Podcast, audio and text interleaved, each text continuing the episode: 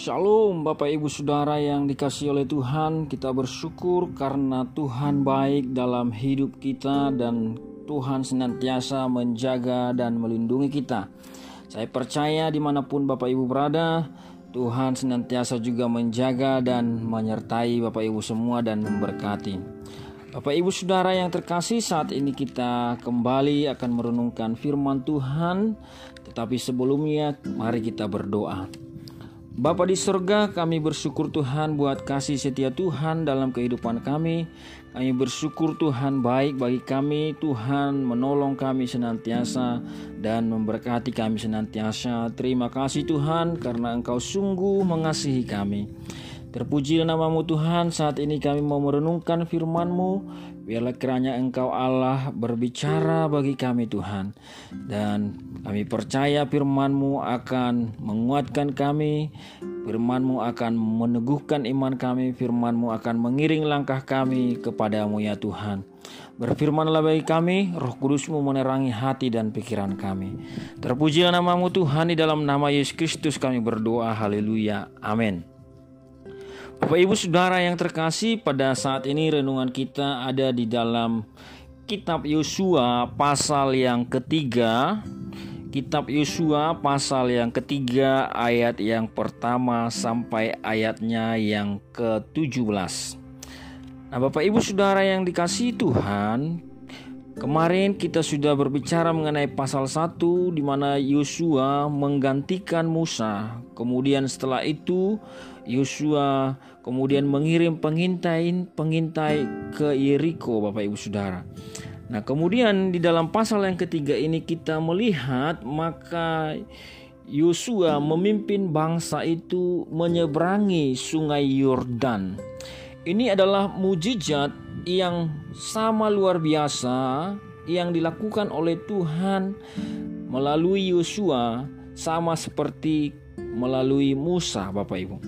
Nah, Bapak Ibu Saudara di dalam ayat yang pertama dikatakan Yosua bangun pagi-pagi benar lalu ia dan semua orang Israel berangkat dari Sitim dan sampailah mereka ke sungai Yordan. Kemudian kalau kita melihat Bapak Ibu di dalam ayat yang ketiga dikatakan dan memberi perintah kepada bangsa itu katanya, Segera sesudah kamu melihat tabut perjanjian Tuhan Alamu yang diangkat para imam para imam yang memang suku, suku Lewi, maka kamu harus juga berangkat dari tempatmu dan mengikutinya. Jadi orang Israel harus mengikuti tabut itu. Tabut di sini Bapak Ibu Saudara adalah lambang kehadiran Tuhan. Sampai saat ini tabut itu hilang ketika bangsa Israel dijajah. Kemudian akhirnya sampai saat ini mereka sedang mencari tabut ini. Tabut ini adalah tabut menjadi lambang kehadiran Allah di mana ada tabut itu Allah hadir di sana. Nah Bapak Ibu Saudara dalam ayat 4 hanya antara kamu dan tabut itu harus ada jarak kira-kira 2000 hasta panjangnya. Janganlah mendekatinya. Kenapa? Supaya kamu mengetahui jalan yang harus kau tempuh.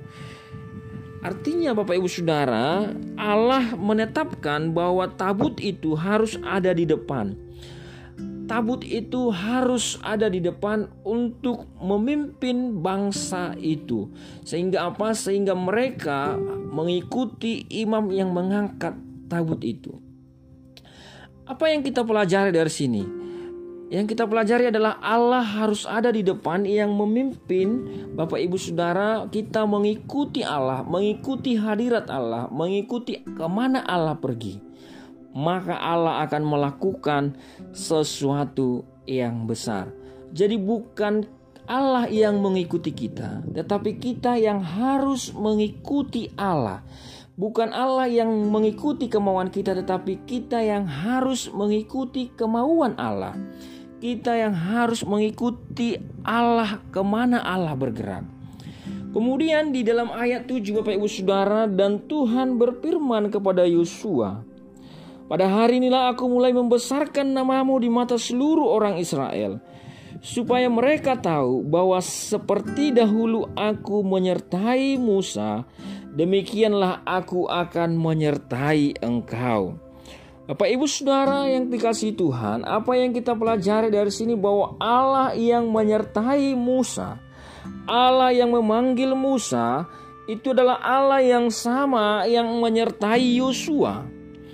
Allah yang sama menyertai Yosua, Allah tetap sama, Allah tetap sama tidak berubah. Allah sama kuasanya, Allah sama juga hadiratnya. Baik waktu menyertai Musa, maupun waktu menyertai Yosua, bahkan saat ini menyertai kita semua, Bapak Ibu. Oleh karena itu, ketika kita mengiring Tuhan, mengikut Tuhan, jangan pernah ragu bahwa Allah yang menyertai Musa, hamba Allah itu, juga menyertai Yosua dan juga akan menyertai kita. Di dalam ayat 9, lalu berkatalah Yosua kepada orang Israel, "Datanglah dekat dan dengarkanlah firman Tuhan. Hal ini penting sekali Bapak Ibu Saudara. Datanglah dekat kepada Tuhan, datanglah dekat kepada hambanya, dan dengarkanlah firman Tuhan. Dengarkanlah firman Tuhan.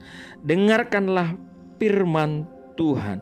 Karena apa? Karena firman itulah yang akan menuntun bangsa itu bagaimana mereka harus bekerja, bagaimana mereka harus menjalani, bagaimana mereka harus mempersiapkan diri untuk menyeberangi sungai Yordan sehingga apa? Sehingga mujizat Tuhan bisa terjadi. Bapak Ibu Saudara. Di dalam ayat 10 dikatakan lalu kata Yosua, dari hal inilah akan kamu ketahui bahwa Allah yang hidup ada di tengah-tengah kamu. Allah yang kita sembah, Allah yang disembah oleh Yosua yang membebaskan bangsa Israel yang menuntun bangsa itu menyeberang sungai Yordan. Itu adalah Allah yang hidup, bukan Allah yang mati. Allah yang hidup berarti Allah yang memperhatikan Bapak Ibu Saudara. Allah yang hidup berarti Allah yang berkuasa. Allah yang hidup berarti adalah Allah yang peduli. Allah yang hidup adalah Allah yang mengasihi. Allah yang hidup sehingga apa? Sehingga dikatakan bahwa sungguh-sungguh akan dihalaunya orang Kanaan, orang Het, orang Hewi, orang Peris, orang Girgazi, orang Amori dan orang Yobis itu dari dehapanmu, dari depan kamu. Artinya Allah yang hidup itu Allah yang berperang bagi bangsa Israel. Allah yang membela bangsa itu.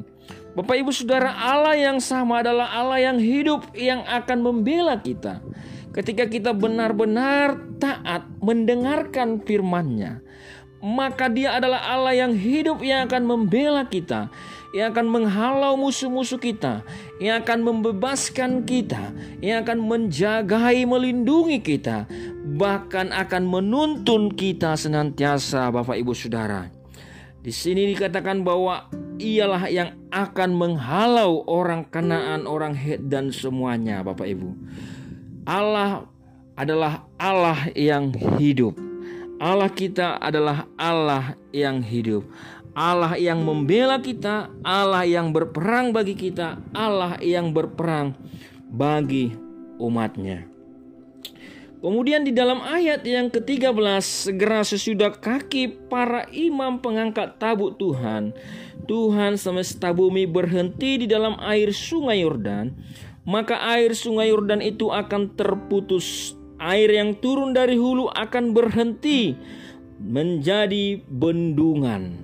Bapak Ibu Saudara di sini terjadi mujizat yang luar biasa karena Yosua taat kepada Tuhan dan kemudian bangsa itu taat kepada Yosua dan mendengarkan firman Tuhan yang disampaikan Yosua. Sehingga terjadilah mujizat di mana Allah menghentikan sungai itu sehingga air tidak mengalir Bapak Ibu Saudara, tetapi terputus Bapak Ibu menjadi bendungan.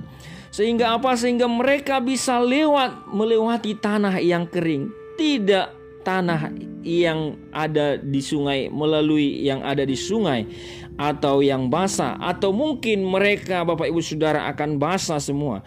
Tetapi Tuhan melakukan mujizat mereka bisa menyeberangi sungai itu dengan keadaan kering, Bapak Ibu Saudara. Allah adalah Allah yang mengadakan mujizat. Mujizat untuk apa? Untuk kemuliaan nama Tuhan, Bapak Ibu Saudara. Mujizat diberikan untuk memuliakan nama Tuhan. Kemudian Bapak Ibu Saudara kita bisa melihat di dalam ayat 16 maka berhentilah air itu mengalir Air yang turun dari hulu melonjak menjadi bendungan. Jauh sekali. Jadi air yang turun dari hulu itu berhenti kemudian menjadi bendungan. Kemudian tidak ada lagi air mengalir ke hilir. Yang dari hilir masuk ke laut mati Bapak Ibu Saudara. Nah, Bapak Ibu Saudara, apa yang dapat kita pelajari di sini? Allah menghentikan sungai mengalir. Allah berarti berkuasa atas sungai. Allah berkuasa atas alam semesta. Allah berkuasa atas apa yang dijanjikannya.